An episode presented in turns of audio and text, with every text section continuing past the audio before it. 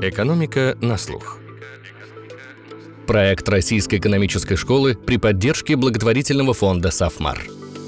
Всем привет! Это «Экономика на слух». Меня зовут Филипп Стеркин, я редактор подкаста «РЭШ». 11-й сезон мы начинаем с разговора с профессором бизнес-школы Кардиффского университета Сергеем Поповым. И говорим мы с ним про довольно неожиданную, как может показаться, тему – про Brexit. На самом деле это крайне интересный кейс для экономистов. Понятно, что не только для них. Он показывает, как люди могут принимать очень важные решения, имеющие огромные последствия, не очень отдавая себе отчет в том, что делают. Как политики, обманывая, могут добиваться того, чего на самом деле не хотят, как выигрывают, не рассчитывая на это, и как в итоге проигрывают все. И, конечно, это наглядный пример той цены, которую платит общество за популизм. И перед тем, как мы начнем, традиционный анонс о поступлении в РЭШ. 20 июля завершается подача документов, необходимых для поступления в магистратуру по экономике и на дневные мастерские программы по финансам. А 18 и 19 июля будут проведены онлайн-консультации, на которых абитуриенты смогут задать вопросы об экзаменах. Все подробности и ссылки будут в описании к выпуску. Сергей, добрый день. Добрый день, Филипп. Давайте мы для начала поясним слушателям, так сказать, для затравки, почему мы вдруг решили, что тема Brexit актуальна сегодня, почему мы решили о ней поговорить. Чем примечателен кейс Brexit для экономистов, о чем он? В общем, у меня немножко бэкграунда для того, чтобы понять, почему мне кажется это важным, потому что я работал в Северной Ирландии 4 года как раз во время Brexit, то есть я начал работать в 2013 году, в 2016 году было голосование, в 2017 году я переехал в Кардифф, где я познакомился с профессором Патриком Минфордом, единственный экономист, который выступал за Брексит во всех телевизионных каналах. А преподавал я в Белфасте международную торговлю для студентов. И каждый день я говорил, вот смотрите, какое преимущество свободной торговли, вот смотрите, другое преимущество свободной торговли, вот смотрите, третье преимущество свободной торговли. А в конце у меня была лекция, которая говорила, а вот сейчас что устроено. И каждый год у меня что-то было новое. А в последний год я говорил про Брексит. Я говорил, вот не могут честные люди проголосовать за Brexit. И потом случился референдум, где проголосовало 52%. То есть у меня почему-то вся моя жизнь после вот, 2013 года оказалась переплетена с этим Brexit'ом больше, чем у многих других профессиональных экономистов. Почему это важно для других людей, кто не профессиональный экономист? Мы можем следить по, как ведет себя доход среднего британского жителя после Brexit'а. То есть у него реальный рост зарплаты примерно равен нулю, у него все друзья уехали в Европу, у него недвижимости нету, невозможно купить. А все проблемы, которые до Брексита объявлялись проблемами из-за Брексита, они остались и усугубляются. И как вот человеку жить в этих условиях, когда ему пообещали, что он, если он так проголосует, у него все проблемы уйдут, а у него вместо этого возникли новые проблемы, а старые остались. Поэтому Брексит, мне кажется, интересен как объект. Вот пришел политик, пообещал вам, давайте сделаем странную вещь. И люди сделали эту странную вещь, и оказалось, что политики иногда врут. Может быть, если другой политик пообещает странную вещь, то, может быть, он тоже соврет, и, может быть, не надо эту странную вещь делать. Давайте тогда как раз напомним вообще, с чего все началось. Началось, конечно, все давно. С истории. Ага. Да, с истории. И здесь тоже, если говорить про историю, ведь заявка Соединенного Королевства на присоединение еще к Европейскому экономическому сообществу в 60-е годы отклонялась дважды, и дважды было наложено вето президентом Франции Шарлем де Голлем, якобы из-за того, что как раз вот ряд аспектов британской экономики делает ее несовместимой с европейской. И вот прошло 50 лет примерно, и англичане, я слегка утрирую, но приходят к тому же самому выводу. В чем были эти противоречия с Великобританией и ЕС, которые показались неустранимыми? Проблемы были не такие же, какие были проблемы в 60-х, 70-х. То есть проблемы в 60-х, 70-х были какие? Это не совсем послевоенные годы, но после войны кругом все разбомблено, рабочей силы не так много, как хотелось бы. И во Франции 25% населения фермеры, и у них нету тракторов, потому что все разбомблено, все, что могло производить трактора. У них нету технологий. А в Британии фермеры были существенно более оснащены, чем фермеры во Франции, из-за чего еда, которую производила Британия, была существенно дешевле, чем еда, которую производила Франция. И во Франции надо было как-то поддерживать вот это 25% населения, которые были фермеры. Если Британия врывается со своей дешевой едой на рынок Европы, то внезапно оказывается, что вот этой поддержки, которую давали французским фермерам, нам не хватает. Сам Шарль де Голль был нетривиальным человеком, то есть он ездил в Канаду и выступал там про то, что Квебеку нужно быть независимым, чем очень порадовал всех канадцев, которые его позвали туда. Но вот конкретно с Евросоюзом у него была история, он был уверен, что Великобритания будет не столько защищать интересы Великобритании в Евросоюзе, сколько интересы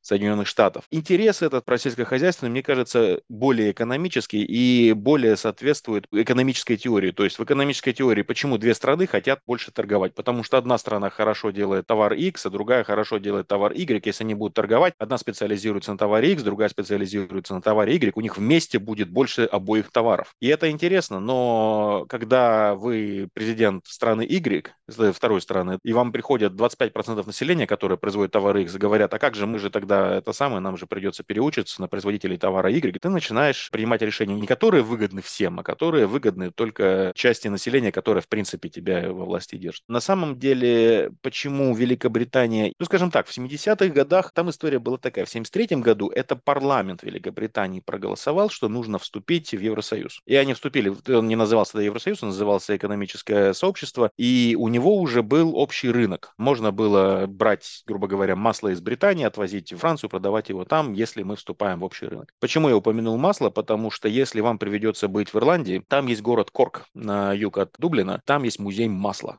И там рассказывается, как масло из Ирландии является таким международно общепринятым примером успешной рекламной кампании. Потому что масло как предмет, но в нем ничего нового нету. Берете молоко, засовываете его в маслобойку, достаете масло. Ничего изобрести, что оно будет какое-то сильно другое, там, в общем-то, нету. За 5000 лет уже все изобрели. А масло из Ирландии, до вступления Ирландии в Евросоюз, оно продавалось в британскую армию. И продавалось оно оптом, и продавалось оно задешево, и зарабатывалось примерно 0. После вступления Ирландии в Евросоюз масло стало заворачиваться в красивую фольгу, писаться «купите себе кусочек Ирландии», продаваться в Германии за совершенно другие деньги. Это создало стимул для развития молочной индустрии, которая и так была, но она использовала пород так называемых керри-коров. Керри – это регион в Ирландии, вот и коровы из керри, они вот. А и стали использоваться голландские, джерсийские, то есть коровы большего надоя, большей жирности молока, прокачали молочную промышленность, и из-за этого и рынок стал больше, и производить стали дешевле, и производить стали лучше. Даже ирландские фермеры могли выгадать на то, чтобы продавать сельскохозяйственную продукцию в Европу в те времена, а уж английские, которые были еще более технологически оснащены, еще лучше бы перелопатили весь этот рынок в свою сторону. Вот, и в 1975 году пришло новое правительство, Лейбор, и оно в качестве одной из вещей, которая хотела предложить, было, мы проведем референдум, а мы хотим оставаться в Евросоюзе или нет. И там уже 2 года прожили в Евросоюзе, люди поняли, что это, в общем-то, неплохая идея, и там проголосовали, по-моему, что-то типа 66% за, 33% против, или что-то такое. В 80-м году Маргарет Тэтчер приходит к власти, и в 79-м году она выступает в Дублине, и она говорит, вот у меня тут вопросы накопились, понимаете, как интересно? Вот мы платим деньги в Евросоюз, чтобы быть членом Евросоюза. А нам субсидий приходит меньше, чем деньги, которые мы на это платим. Как же так? И вот это вот мнение о том, что Евросоюз – это для того, чтобы ты туда даешь мешок денег, а тебе приходит обратно такой же мешок денег, оно экономически бессмысленное. Потому что, грубо говоря, если вы берете мешок денег, кладете в одно место, а потом забираете этот мешок денег обратно, ничего не происходит. То есть можно этого не делать. Смысл Евросоюза не в том, чтобы получить ровно столько же денег, сколько ты в него положил, а в том, что когда ты складываешь все эти деньги вместе, ты получаешь больше, чем то, что ты сложил вместе. Приведу пример. Вот есть семья, папа работает, мама дома. Папа приносит деньги в семью, а ему из семьи отдается меньше денег, чем он туда принес. Повод ли это уходить из семьи? Нет. Или, как пример, есть у нас полиция. Мы им платим зарплату,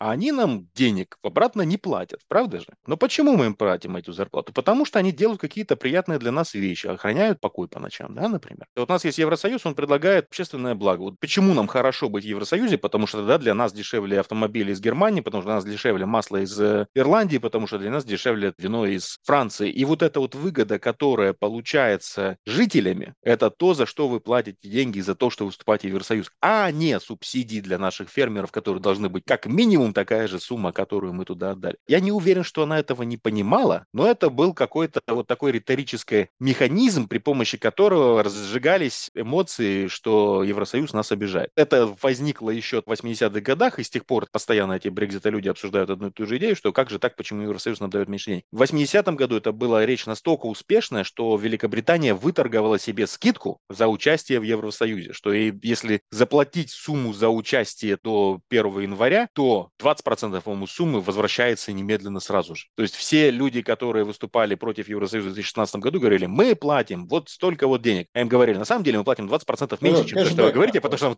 тут же приходит это кэшбэк. Эта скидка вот с 80-х годов действовала, и вот это вот, если Великобритания вступит обратно, скидки это обратно, скорее всего, не будет. А в 2016 году возникла опять не столько экономическая проблема, сколько политическая, потому что с тех пор, как в 70-х годах до 2016 года возникло немножко больше прав. Например, люди стали ездить гораздо больше работы в другой стране. И когда ты живешь в деревне, и у тебя там все твои друзья говорят на английском, и ты смотришь новости, что вот приехали мигранты, разговаривают не на английском, это ты там переживаешь на эту тему. Если посмотреть на мигрантские ощущения, как люди чувствуют себя по отношению к мигрантам, оказывается, что регионы, где мигрантов больше, оказывается, относятся к более лояльным мигрантам. Посмотришь на человека, что он там сделал вкусный кебаб. Хорошая новость. А вот если не знаешь мигрантов, то можешь испытывать какие-то отрицательные к ним эмоции. В 2016 году было гораздо больше проблем с свободной миграцией, чем в 70-х годах. Есть такая радиостанция LBS, и туда звонят люди и разговаривают со всякими ведущими на разные темы. Там есть такой Джеймс О'Брайен, который на злобу дня беседует. У него там по поводу Брексита состоялся такой интересный разговор. А что вы думаете про Брексит? Да, вам что-нибудь хорошее есть? Он говорит, ну да, вот из-за Брексита теперь вот белых людей будет на улицах больше. Он говорит, ну вот мы же вышли из Евросоюза. В какой стране Евросоюза преимущественно не белые люди? Нет, там белые люди. Ну какой смысл тогда, что мы вышли из Евросоюза и станет больше белых? Ну как вот это вот работает? Вот эти вот разговоры, они полезны для того, чтобы люди начинали задумываться о консистенции, что думают. Но я ушел от темы. В 2016 году, опять же, у нас было, мы экспортировали химикаты, мы экспортировали машиностроение, мы получали еду из Испании, мы получали газ из Норвегии.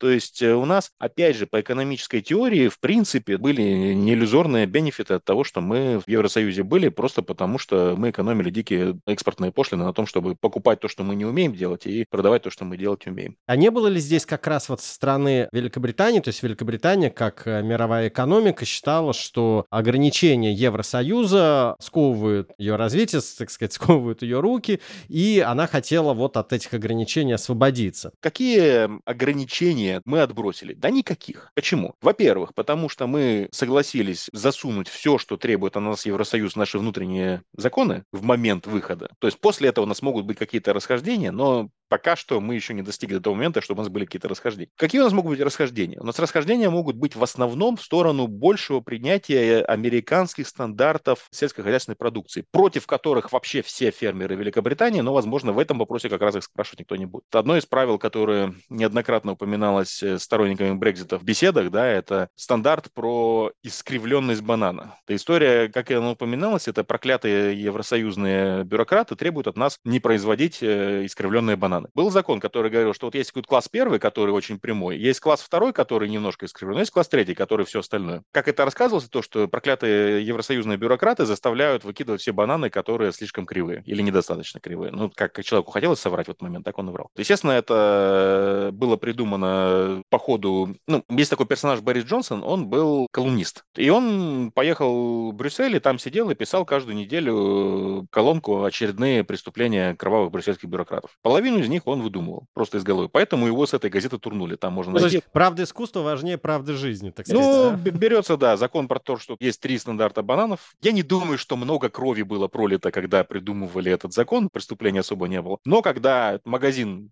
в Англии покупает бананы, наверное, ему полезно узнать, как эти бананы будут выглядеть, когда они к нему придут. Правда же? Ничего плохого в таком этом законе нету. Если это не важно, ну, купите самые плохие бананы. Что это самого нижнего формата, если так уж выгодно. Какие стандарты мы выгадали? Ну, возможно, нам не нужно маркировать бананы, которые мы производим. Ну, большое спасибо. Но есть вещи, которые важны. Например, вещи, которые мы экспортируем в Евросоюз. И у Евросоюза есть законы. Какие должны быть те вещи, которые мы привезли в Евросоюз? И мы все равно будем соблюдать соблюдать законы Евросоюза, если мы хотим экспортировать эти вещи в Евросоюз. Мы не будем экономить на найме неквалифицированного труда, мы не будем не соблюдать дозировку радиоактивных веществ. Мы не сможем сэкономить на том, что мы не соблюдаем стандарты Евросоюза. Вот есть такая история про adverse selection в микроэкономике, про то, что плохие вещи остаются на рынке, а хорошие вещи уходят. Вот со стандартами немножко другое. То есть вот у меня есть фабрика, да, в Англии. Я могу попробовать сделать одну линию, где я делаю шоколад из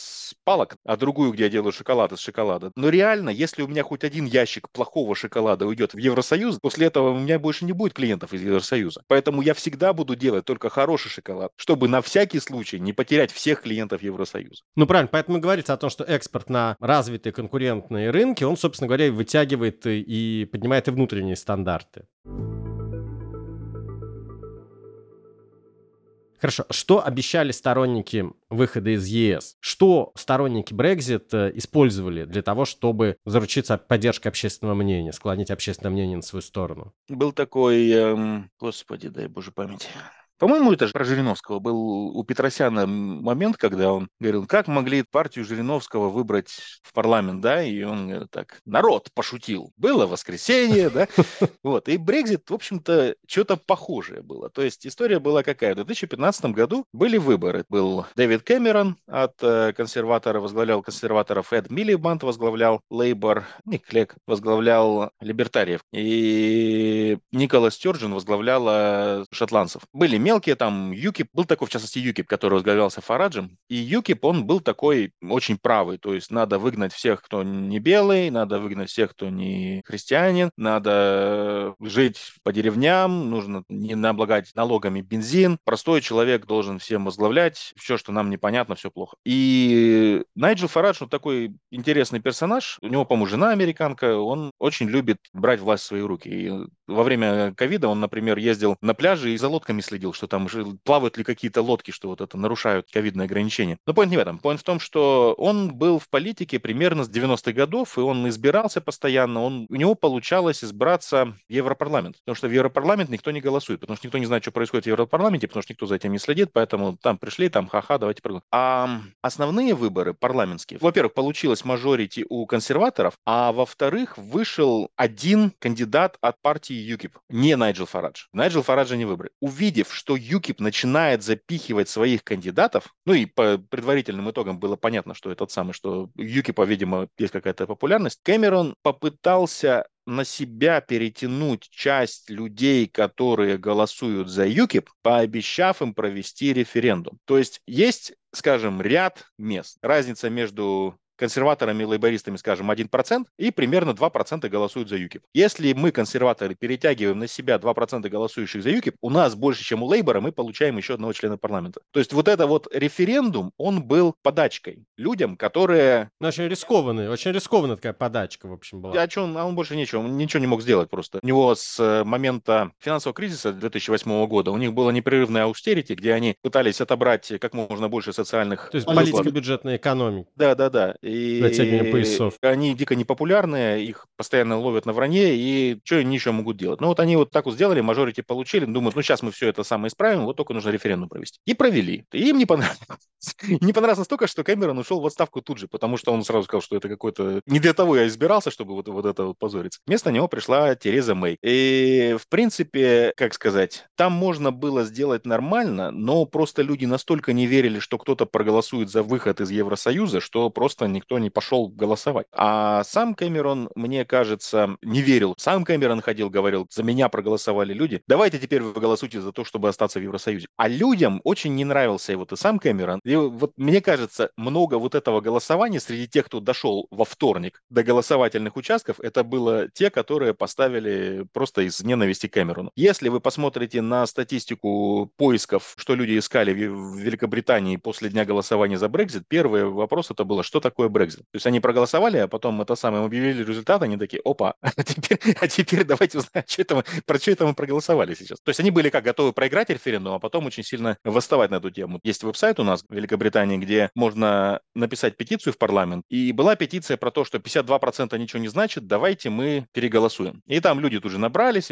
а смешно было это то, что это придумал брекситер за пару дней до референдума, который был уверен, что они его проиграют, и создал себе петицию про то, что на несколько процентов больше, чем 50% это не так много, поэтому на самом деле, чтобы узнать истинное заявление народа, нужно еще раз переголосовать. Но после референдума, он, узнав, что это все выигрывает, он начал пытаться ее как-то удалить и отменить эту петицию. И оказалось, что не так уж это и просто. Ну, то есть никто не хотел побеждать? Нет, все были уверены, что все останутся в Евросоюзе, не надо будет никакой суеты. И, в общем-то, никаких аргументов экономических за выход из Евросоюза нет. То есть там было два, грубо говоря, лагеря за выход из Евросоюза. Первый лагерь — это был расисты, партия Британия First. Люди, которым выход из Евросоюза — это было скорее символически зигушка в сторону Британия вперед. А вторая партия была такие сумасшедшие либертариане, которые думали, сейчас мы как выйдем из Евросоюза, как мы отменим все наши налоги на импорт и заживем как Сингапур. Естественно, никто пока никакие налоги на импорт никому не отменил. Мы все еще сидим и там ждем. Но почему это важно? Потому что до референдума постоянно проходили, естественно, беседы на эту тему, и беседы выглядели примерно так. С одной стороны,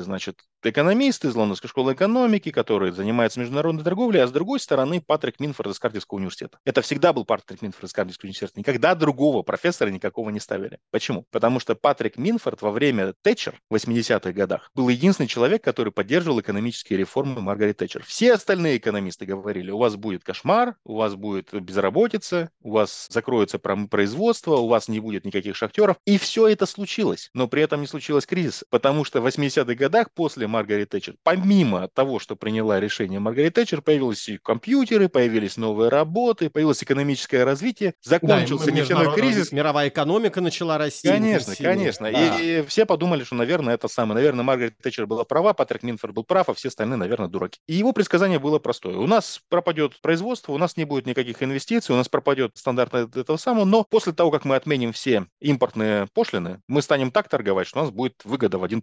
Во-первых, отмена пошлин сама по себе была бы неплохой вещью. Естественно, ее никто делать не собирался. Разумеется, у нас реальные зарплаты не растут примерно с 2010 года, в этом роде. На каких условиях в итоге произошел развод? Сложным вопросом в условиях было состояние Северной Ирландии. Вот почему. В Северной Ирландии с примерно 70-х по примерно 90-е года натурально был Бейрут, там были металлические стены, были военные на улицах, которые проверяли паспорта у тех, кто мимо проходит. Когда я там жил в 2012 году, у меня пропала мусорка. Я пошел к соседу и говорю, слушай, ты не знаешь, мусорки почему нет? Почему могли увезти? Говорит, 20 лет назад мусорки пропадали, в них прятали РПГ, ставили на улицах, и если ты в нее врезался на машине, РПГ срабатывала, и машину взрывал. Я так... Спасибо, хорошо. И... Почему сейчас ИРА, Ирландская республиканская армия, не ведет боевых действий на территории Северной Ирландии, основной Англии? Она вела действия на территории основной Англии. В Ливерпуле взрывали отели постоянно, в Северной Ирландии, в Лондоне взрывы постоянно были в течение 70-х, 90-х годов. Потому что в 98-м году было Белфастское соглашение, которое условием разоружения парамилитаристских группировок на территории Северной Ирландии включало в себя отсутствие границ между Северной Ирландией и основной Ирландией. То есть мы не можем... Мы, как Великобритания, сделать забор, во-первых, потому что это технически невозможно, потому что там 1000 улиц, которые идут из Северной Ирландии в основную Ирландию, потом в Северную Ирландию, потом обратно в республику. Просто ты едешь по дороге, и ты не можешь с нее свернуть так, чтобы не попасть из одной стороны в другую пару раз, пока ты по ней едешь. Технически невозможно сделать там нормальную зону отчуждения, пару метров туда-сюда. Там люди живут просто. А во-вторых, если мы даже такое делаем, после этого начинается действие Ирландской республиканской армии. Хорошо.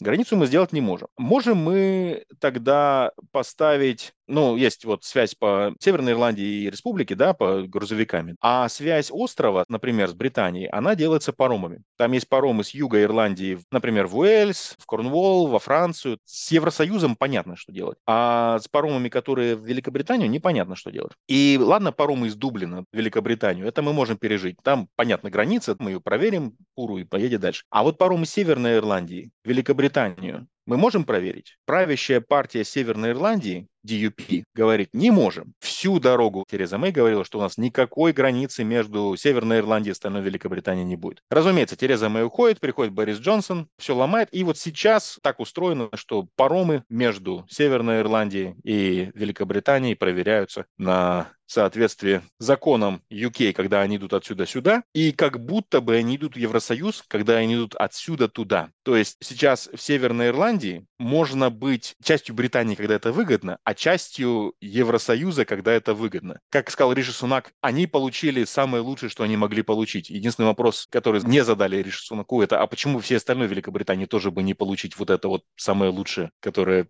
получает Северная Ирландия, чтобы быть и в UK, и в Евросоюзе. Может быть, потом зададут в 2024. Второе условие было про то, что мы приняли все законы, которые были законами Евросоюза, как внутренние законы, но это понятно. Интересным, на самом деле, аспектом, который люди не совсем понимали, когда они голосовали за то, чтобы защититься от мигрантов путем выхода из Евросоюза, это то, что в Евросоюзе есть правило первого безопасного убежища. Когда ты беженец, и ты попал в страну, которая безопасная, Польшу, например. Ты не можешь поехать потом в Германию и сказать, я вот тут бежал через Польшу, но мне Польша не нравится, я бы хотел быть беженцем у вас. Тебе скажут, твоя первая страна безопасная, это была Польша, езжай в Польшу, будь там беженец. А мы, Великобритания, вышли из Евросоюза. И вот это правило про то, что он может требовать беженства в первой стране, которая была безопасна, на него больше не распространяется, потому что это внутреннее правило Евросоюза. Мы не можем сослать его в Евросоюз, потому что, во-первых, Польша его не примет, потому что мы не из Евросоюза, мы не можем им посылать людей. То, что мы подписали в 1951 году про то, что мы должны защищать беженцев, оно действует. То есть мы все еще должны принять этого беженца. Из-за того, что мы вышли из Евросоюза, нам стало сложнее посылать беженцев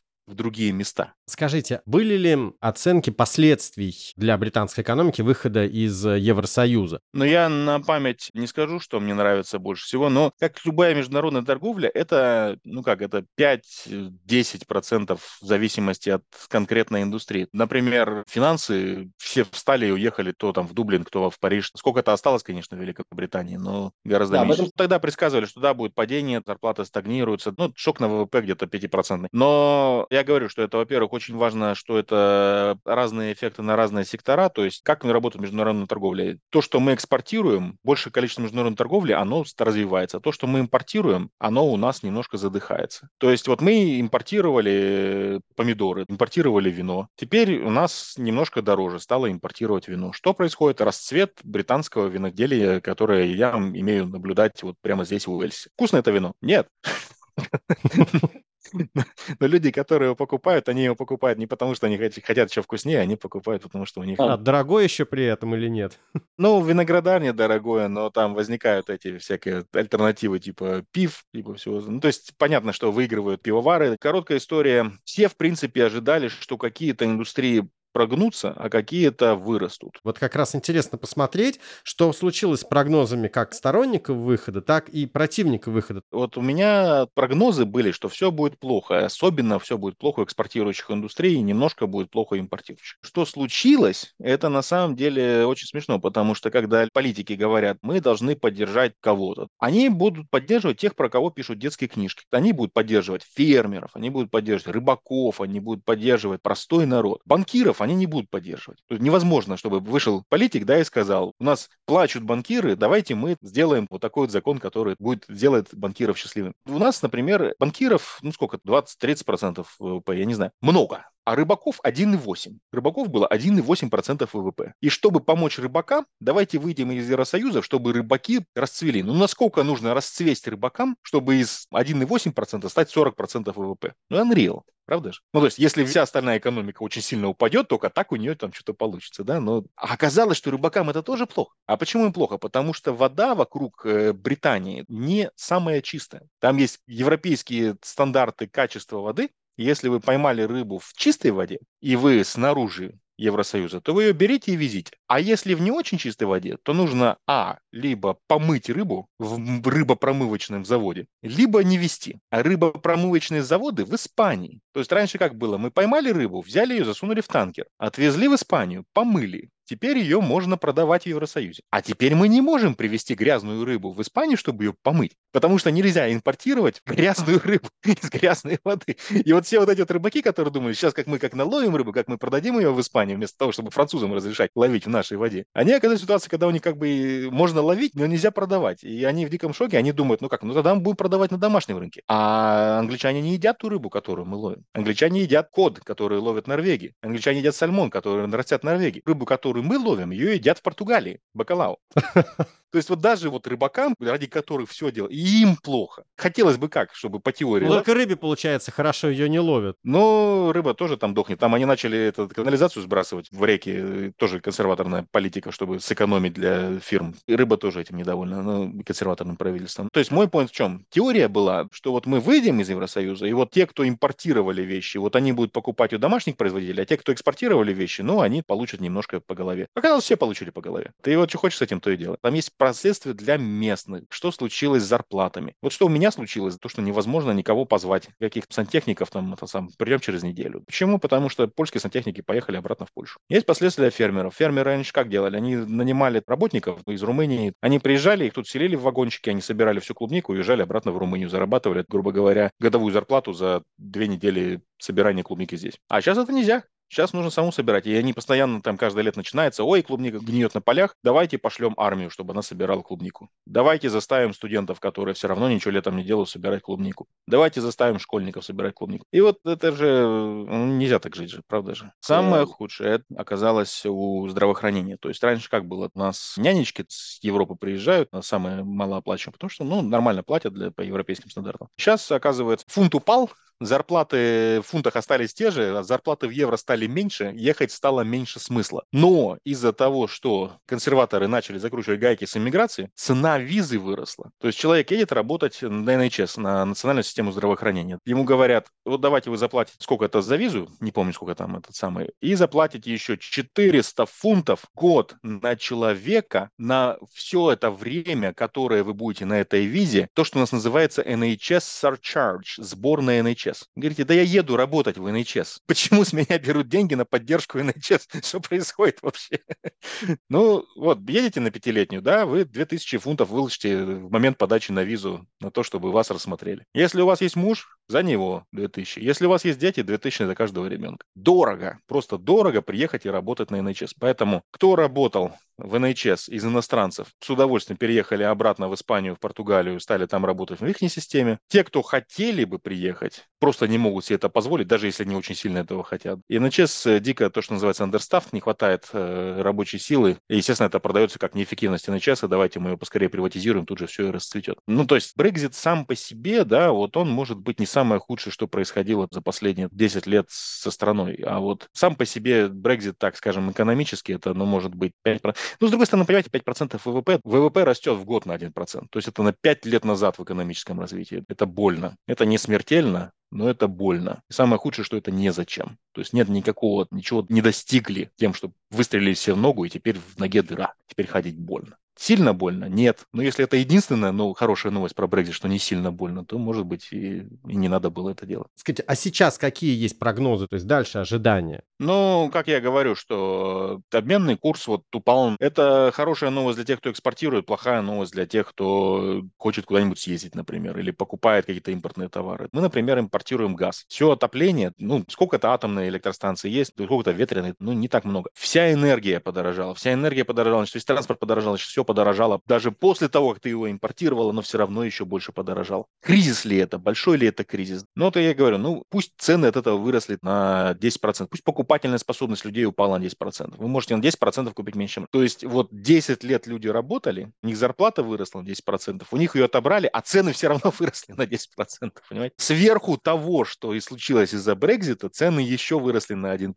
Короткая история. Вот отобрать у человека 10 лет жизни в экономическом смысле. Вот 10 лет ты работал просто просто для того, чтобы остаться в одном месте. В общем, когда говоришь, что у вас 5% доходы упали, 10% доходы упали, 10% это не 100%, уже хорошо. А реально, так если подумать, то это существенная разница. Будет ли хуже? Да, наверное, нет. То есть все, что могло было быть хуже, оно бы уже реализовалось на сейчас. Но вот эти все вопросы международной торговли, они показывают, вот какие страдания происходят в среднем. В среднем страдания небольшие. Большие страдания – это у тех, у кого был велосипедный ларек, а теперь они не могут иметь велосипедный ларек, потому что комплектующие стали гораздо дороже, и они просто не могут, у них маржи не хватает на то, чтобы поддерживать этот велосипедный. Им приходится закрыться. Или раньше можно было привезти какую-то гитару из Европы, а теперь нельзя привезти гитару из Европы, потому что просто магазин не хочет с вами связываться, чтобы писать вам эту налоговую декларацию о том, сколько с него нужно кому налоги заплатить при импорте. Вот это вот проблема, что не маленькая проблема в среднем, а большие проблемы в некоторых отраслях. Вот мне кажется, 10% потери – это страшная цифра. Это большая цифра. Да, конечно, безусловно. Но она не выглядит как страшная. Когда пишешь ее в газете, люди думают, и хорошо. А вот у нас была Вторая мировая война, был Донкерк, знаете, какие там потери были? И они вот живут... Вот это вот аргумент, это, знаете, то, что называется, есть этос, пафос и логос. Когда люди объясняешь, вот логос – это логикой объясняешь, говоришь, можно было этого не делать? Можно, давайте не будем. Этос – это когда говоришь, правильно сделать вот так. Этически поступить, это было бы вот так. А пафос – это когда говоришь, а вот деды-то наши, это вот Донкерки-то выживали на одной картошке. Это не аргумент, потому что это правильно, а потому что это исторически верно. Это разные способы убеждения людей. Вот мы, экономисты, мы очень сильно живем в логосе. Мы убеждаем людей, мы говорим, смотрите, у вас вы будете меньше кушать. А нам говорят, зато мы будем выбирать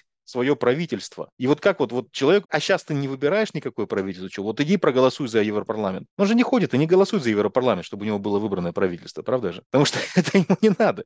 Что ему надо, это чтобы пафос. Но в этом и есть сила, на самом деле, популистов, к тому, что выстраивают такую логику, с которой очень сложно спорить, потому что, особой логики в этом нет. Она построена на пафосе, конечно. Она построена на пафосе на это. Популизм — это такая интересная техника. Это, грубо говоря, вот берете камень, пускаете, он падает, гравитация. Вот она работает. Вы примерно себе представляете, как она работает. Если ракету поджечь, топливо загорится, она может эту гравитацию преодолеть и вылететь там на орбиту. Если вы понимаете, как работает вещь, то можно ею пользоваться. Популизм, мне кажется, что люди, которые им пользуются, не всегда понимают, как она работает. Я приведу пример. Сейчас у нас консервативное правительство, оно на популизме построено, то есть у них там много про то, что вот мы должны бороться с лодками, в лодке они приходят и наши ценности портят. Примерно в марте этого года, и у нас есть такая Суэлла Брэверман, которая человек тоже с богатой историей, ее там изгоняли из правительства, она возвращалась. Она министр вот этих вот мигрантов. И она выступала про то, что если к нам кто-то приплывет, мы должны его изгнать как можно скорее, потому что это плохие люди. Есть такой человек Гари Линекер, который раньше был футболист, и он, насколько мне известно, второй в истории Великобритании забиватель голов. То есть это такой... Да, легенда, звезда, да. Он ведущий канала BBC, ведущий передачи «Матч дня» 24 года. Он народный человек. Он из Лейстера, он из Итона, то есть он англичанин. Хороший такой англичанин. Он смотрит на вот эту Суэллу Брэверман и пишет у себя в Твиттере. Пишет, а вообще-то в 30-х годах в Германии, в принципе, то же самое говорили. У всех истерика, потому что, естественно, Гарри Линекера в Твиттере все читают. Правительство пишет BBC, говорит, как же так, почему ваш сотрудник нарушает независимость, его отстраняют от проведения матча дня, и все встают на уши еще больше, потому что после этого все соведущие матча дня говорят, мы больше не будем участвовать в матче дня. Все команды, которые играют, говорят, мы не будем давать интервью BBC. В общем, матч дня происходит в полной тишине. Просто люди бегают, там никто ничего не комментирует. И это суббота. В воскресенье летит Риши Сунак откуда-то из Европы, что-то там подписал, довольный такой. Новости не смотрел, думает, наверное, это самое. Сейчас главное, чтобы никто никакой глупости не сделал. Сейчас я выступлю, как я здорово в Евросоюзе там все подписал. Открывает, значит, интернет, и там, значит, наверное, тысячи ему сообщений на тему того, что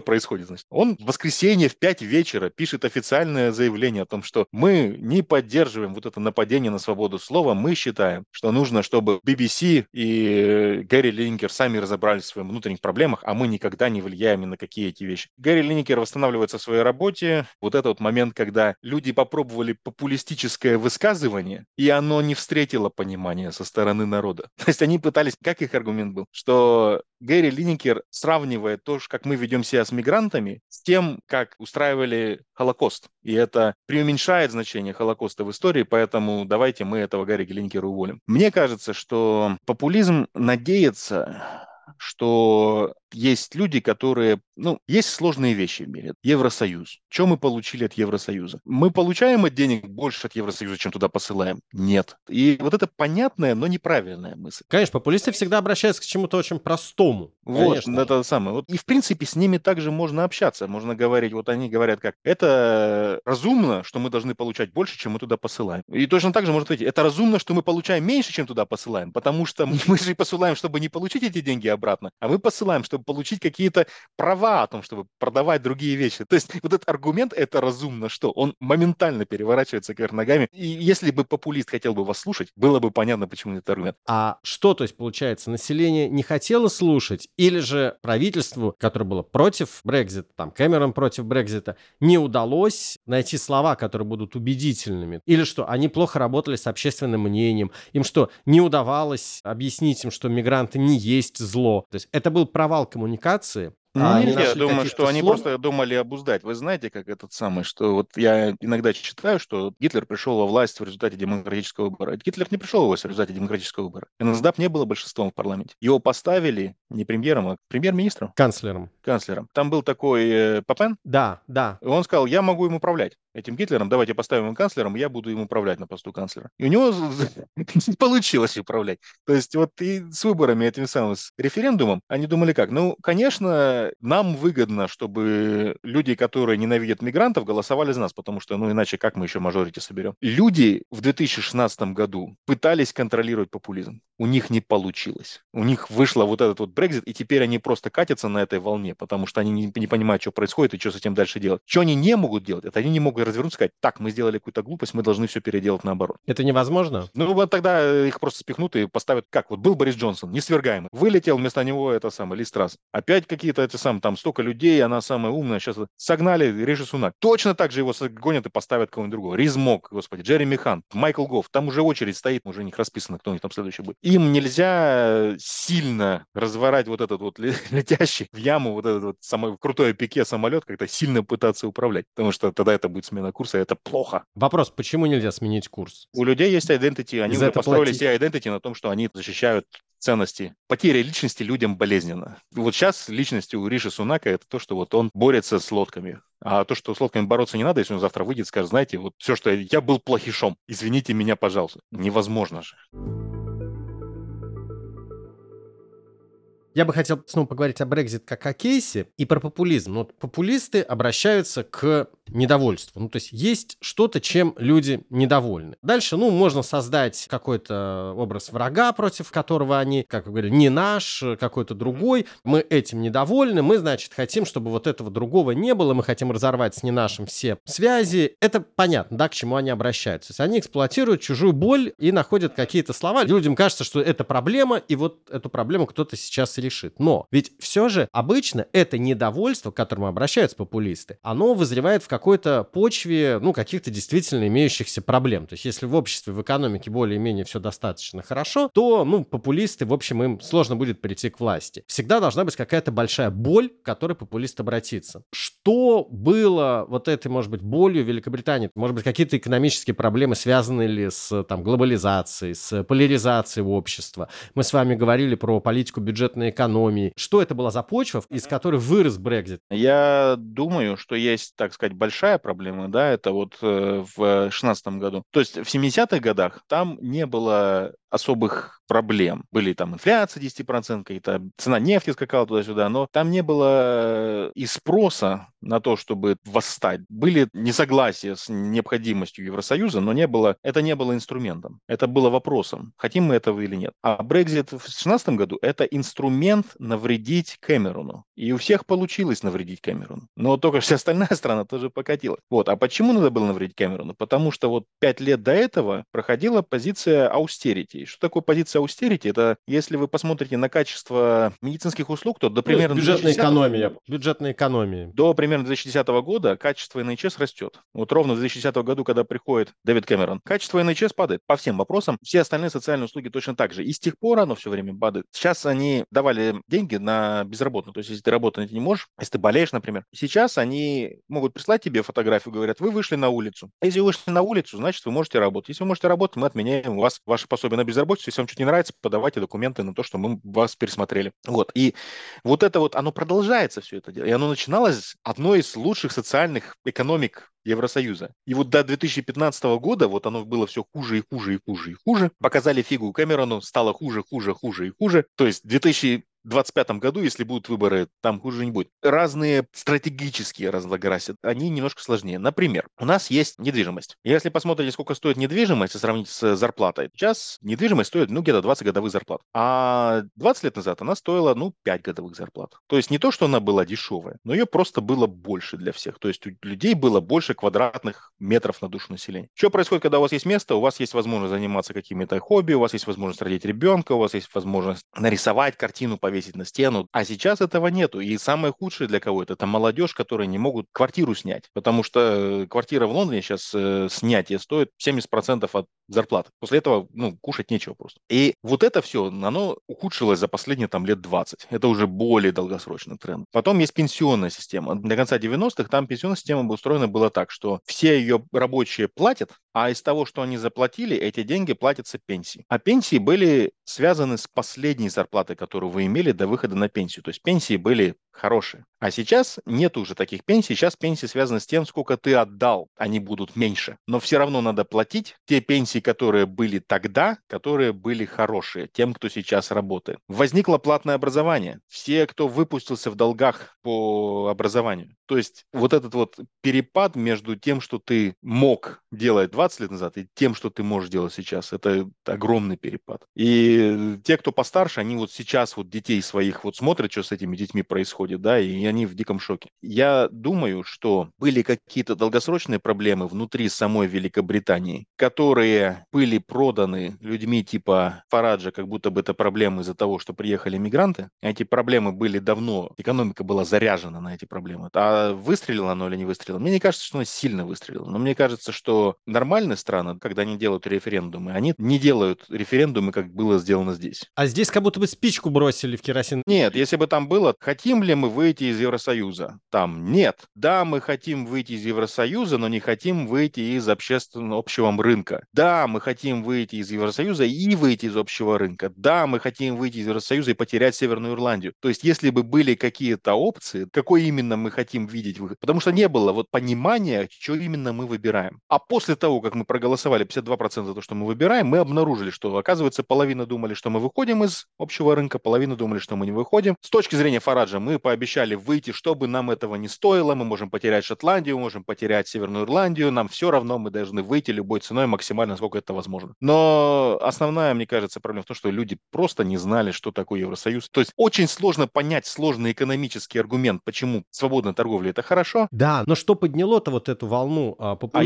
я не уверен, что есть волна популизма. Но если посмотреть, смотрите, 2010-е годы, мы видим Трампа, мы видим Brexit, мы видим во Франции, мы видим в Италии, набирают популистские движения сил. И была работа Морица Шуларика, Кристофера Требиша и Эммануэля Функе. Они проанализировали данные за 120 лет и показали два всплеска популизма во время Великой депрессии в 1930-е годы и в именно 2010-е годы. А 80-е, кстати, 1980-е, они были худшими годами для популистов. С чем-то связано, что именно 2010-е, что за глобальные большие проблемы подняли эту волну, что за потрясение вызвали. Я не думаю, что там были потрясения. Я думаю, что это есть прививки, от кори. Когда проходит кори, дети умирают, и видно, детские гробы по улицам несут. После этого все прививаются от кори. А потом кори не происходит. Да. А потом кори не происходит. И все начинают думать, а давайте я своему ребенку не поставлю прививку от кори. Зачем ему мучить маленького ребеночка, да? И потом второй не ставят, а потом третий не ставят. Да потом проходит кори, и опять детские гробы несут по улице. То есть мир стал слишком хороший, перестали...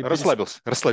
Люди расслабились. Я думаю, что конкретно с Брекситом это было не столько... Давайте мы будем слушать популистов, давайте покажем фигу Кэмерону. То есть после этого проводили многократные опросы людей, и все жалели о том, что не сходили, так проголосовали. То есть сразу было понятно, что если проводить второй референдум после этого, то никакого выхода не будет, поэтому каждая попытка провести второй референдум была с воплями про то, что это совершенно недемократично, отвергнута. Почему-то вот можно проводить вот такие вот выборы до момента, когда мы победим, а вот после этого момента мы никогда никакие больше выборы проводить не будем. А вот что в 30-х годах было, почему? Я не уверен, что там популизм сильно уж был популярен. То есть даже НСДАП набрала 33 года. Ну, даже предположим, это... Есть ли какие-то более популисты, чем НСДАП? Которые бы что-то... Почему они набрали 33%? Почему у них пивной пучится? Потому что милиция их отпустила. Потому что судья сказал, давайте он сидит и потом пойдет. Потому что вот люди думают, что они могут играть с популистами. Вот и все. Конечно, действие популизма зависит от того, какое противодействие ему оказывается. И вы нанимаете человека, который вас должен защищать от фашистских восстаний, да? Он вместо этого фашистские восстания одобряет и говорит, ничего, там небольшой погром, но зато потом мы будем с их помощью экономику поднимать. Я согласен с тем, что есть моменты, когда популистов больше, популистов меньше. Я не думаю, что это какие-то мнения людей как-то сильными. То есть, в принципе, был такой Невил Чемберлин, и он избирался, дай боже памяти, где-то в Лондоне какой-то округ, и он победил. А соперником его был Освальд Мозли, который был начальником правых сил чернорубашечников Великобритании. И разница была 77 голосов. Вместо Невила Чемберлина в парламенте был бы Освальд Мозли, если бы не 77 голосов. Поменялась бы сильно Великобритания? Да нет. Вот здесь вопрос, когда популизм побеждает институты, а когда институты побеждают? Когда вас нанимают защищать людей от фашистских восстаний, а вы вместо этого занимаетесь чем попало, тогда вот побеждает популизм. И подводя черту, как вам кажется, Британия будет дальше каким-то образом дрейфовать назад, то есть, если не вернуться в ЕС, но каким-то образом, то есть укрепить связи с ЕС, или фактически вернуться в ЕС, или же будет, уходить дальше в сторону? А в какую сторону и уходить? То есть первое решение это в сторону Штатов, да? Сколько до Штатов нужно, чтобы шел корабль? И сравните, сколько нужно, чтобы он шел до Европы. Чем мы экспортируем? Финансовые услуги. Нужны финансовые услуги в Штатах? Да, особо нет. Сельское хозяйство нужно в сельское хозяйство в Штатах? Да, нет. Точно не Великобритании, да. То есть в плане профиля, чем мы можем быть полезны Европе, нет смысла торговать с теми, кто похож на тебя. Есть смысл торговать с теми, кто на тебя не похож. Потому что тогда у вас есть comparative advantage, тогда у вас есть специализация. Есть отличие, например, с Индией. Легко ли торговать с Индией? Нелегко. То есть мы, например, делаем замороженные сосиски. И раньше их отправляли в Германию. Сколько идти замороженным сосискам до Индии? Сколько мы на этом заработаем, если мы даже будем их охлаждать всю дорогу? Я рассказывал про Патрика Минфорда, моего коллегу. И я видел, как он выступает, что какая разница покупать замороженное мясо из Австралии, или из Германии. Разница примерно месяц. Один день в пути – это как 1% на таможне. Это стоит денег. Если оно идет месяц, плюс 30%. Можно произвести в Китае, можно произвести в Германии. Я думаю, что некоторые вещи дешевле произвести в Китае и привезти, а некоторые вещи дешевле произвести в Германии и привезти. Вернемся мы в Европу. Конечно. Через год вряд ли. Через 10 я со скепсисом отношусь к тому, что мы вернемся рано. В ближайшее время, я думаю, что вернемся просто в силу, экономически неостановимо. Знаете Суздаль город? Да, конечно. В городе Суздаль нету железной дороги. Знаете почему? Нет. Потому что купцы Суздаля скинулись и дали взятку, чтобы железная дорога не проходила мимо Суздаля. И она где прошла? Мимо Владимира. Угадайте, как теперь называется, Владимирская область или Суздальская область? Поэтому Brexit и можно рассматривать именно как кейс. И некоторым образом, за что боролись, на то... самое худшее, что может случиться, это то, что это действительно случится. Что ты хотел, то тебе и дадут. Спасибо за дискуссию, мне очень понравилось. Я подумал про вещи, про которые раньше не думал. Сергей, спасибо вам большое. Пример Brexit учит очень многому. И не только тому, что политики могут врать. Это уж точно не открытие. Он показывает, насколько опасно действовать назло кому-то. Как дорого стоит пафос и основанный на нем популизм. Что просто не значит верно, а критически нужно подходить и к словам политиков, и к собственным представлениям об обществе, экономике и выгоде. Иначе можно принимать очень невыгодные решения. А еще пример Brexit показывает, насколько важна экономическая грамотность. Мы надеемся, что наш подкаст вносит вклад в ее повышение. Послушать наши выпуски, а также ознакомиться с тезисами к ним можно на просветительском портале Resh.guru, где вы также найдете множество материалов об экономике, финансах и образовании. До скорых встреч в «Экономике на слух».